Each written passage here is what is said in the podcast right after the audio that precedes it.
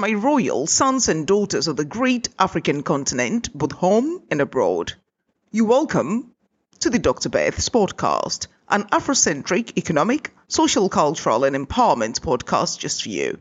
And I'm your soul sister, Dr. Beth, a woman on a mission for great Africa, a multi-dimensional being having a human experience, here to thrive, not to survive wonderfully and fearfully created, the original and not the duplicate. Do not walk alone. Love guide me, not fear. I'm here to raise the frequency and the vibration and to bring you my royal sons and daughters of the great African continent, both home and abroad. I bring you all good energy. And in all that you do, my lovely audience, let love guide you, not fear, because fear is the greatest vampire of energy. I love you all, especially you. Salutations à tous mes louables auditeurs. Bienvenue au podcast de Dr. Beth. Je t'aime, ma chérie. Je t'aime, mon chéri. My lovely audience, on this episode, I present to you a speech delivered by the United Nations Secretary General Antonio Guterres solidarity speech delivered at the just ended 19th Non-Aligned Movement Summit, which was held or took place in Kampala, Uganda. Please stay tuned. This episode is brought to us by kind courtesy of Star Coffee, Uganda, and Ugandan Airlines. President Museveni, thank you for your warm welcome, and I congratulate Uganda on its chairmanship of the non-aligned movement. This movement began at a divided moment in history. In the midst of the Cold War, its architects, leaders like uh, Jawaharlal Nehru, Josip Broz Tito, Gamal Abdel Nasser, and others, worked to advance cooperation, supporting countries as they traveled the path to full decolonization boosting trade and economic development in the global south, and championing the pillars of peace, dialogue, diplomacy, and cooperation. We see clear convergence between the principles of the UN Charter and the Bandung principles of the non-aligned movement. And you have an important role at the United Nations. As significant contributors to UN peacekeeping forces, the supporters of our work to uphold the United Nations Charter, international law, and human rights. Excellencies, within this swirl of uncertainty and instability, I see new opportunities for countries and the, new, and the non-aligned movement to lead. This meeting still points the way, deepening cooperation for shared global affluence. But what does that mean in practical terms? First, global affluence depends on peace.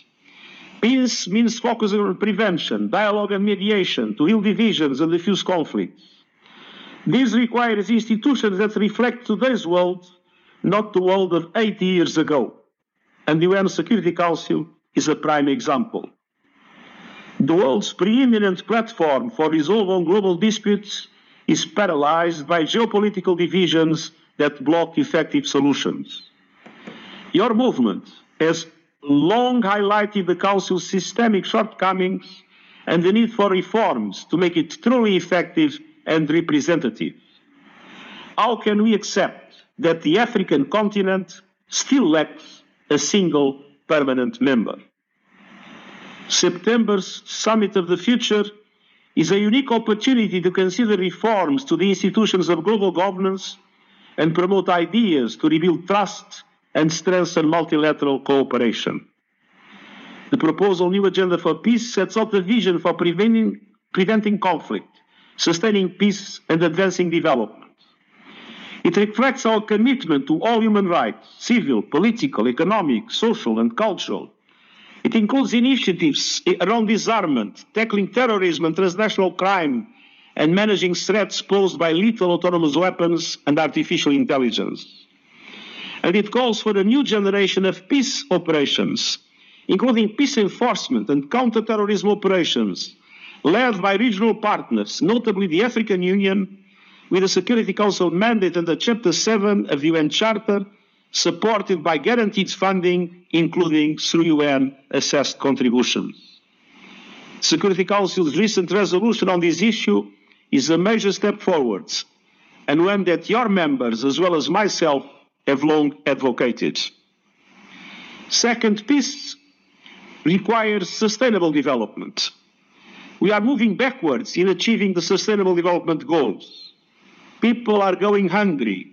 Communities lack access to health care, clean water, electricity, and proper sanitation. Families are struggling to make ends meet without social protection and safety nets, and children are denied education.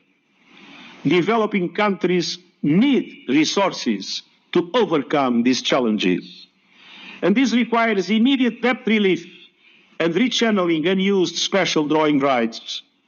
It means reforming an outdated, unjust, and unfair global financial system that favors its founders, mostly rich countries, and has proven unable to provide a global safety net, in particular to developing countries in distress. Following the abhorrent Hamas attacks on 7 October, the wholesale destruction of Gaza and the number of civilian casualties caused by the Israeli army in such a short period are totally unprecedented during my mandate. And this includes 152 of our own UN staff members, a heartbreaking tragedy for our organization, for their families, and for those they were serving in Gaza.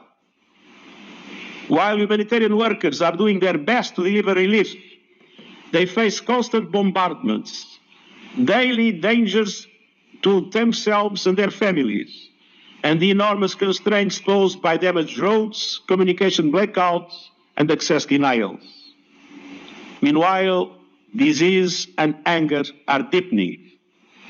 People are dying not only from bombs and bullets, but from lack of food and clean water, hospitals without power and medicine, and grueling journeys to even smaller slivers of land to escape the fighting.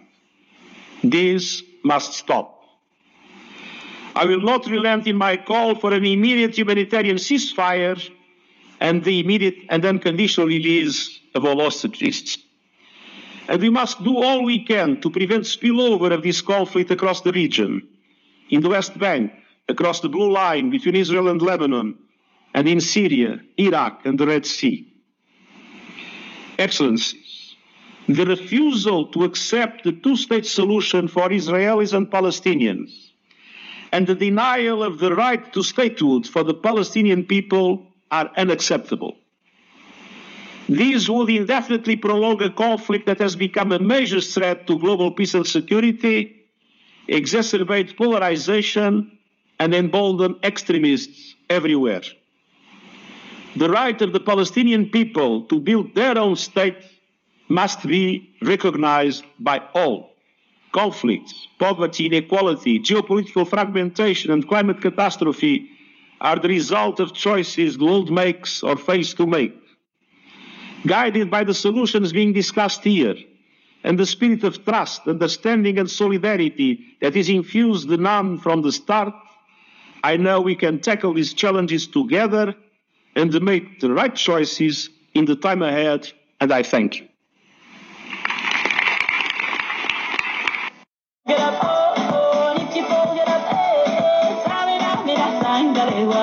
This is Africa.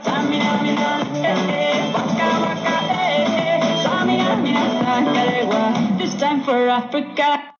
My lovely audience, you've been listening to the United Nations Secretary General Antonio Guterres solidarity speech delivered at the just ended 19th Non-Aligned Movement Summit, which took place in Kampala, Uganda. Today's special episode was brought to us by kind courtesy of Star Coffee, Uganda, and Ugandan Airlines.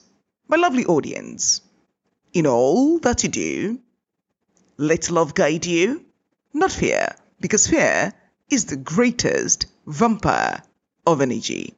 I love you all, especially you. Je t'aime beaucoup. On jarama, halawal gongol kedi.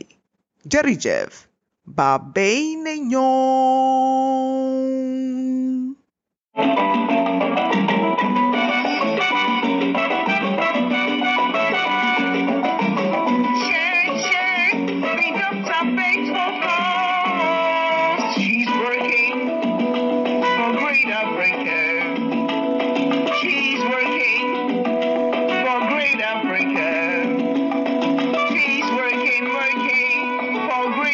She's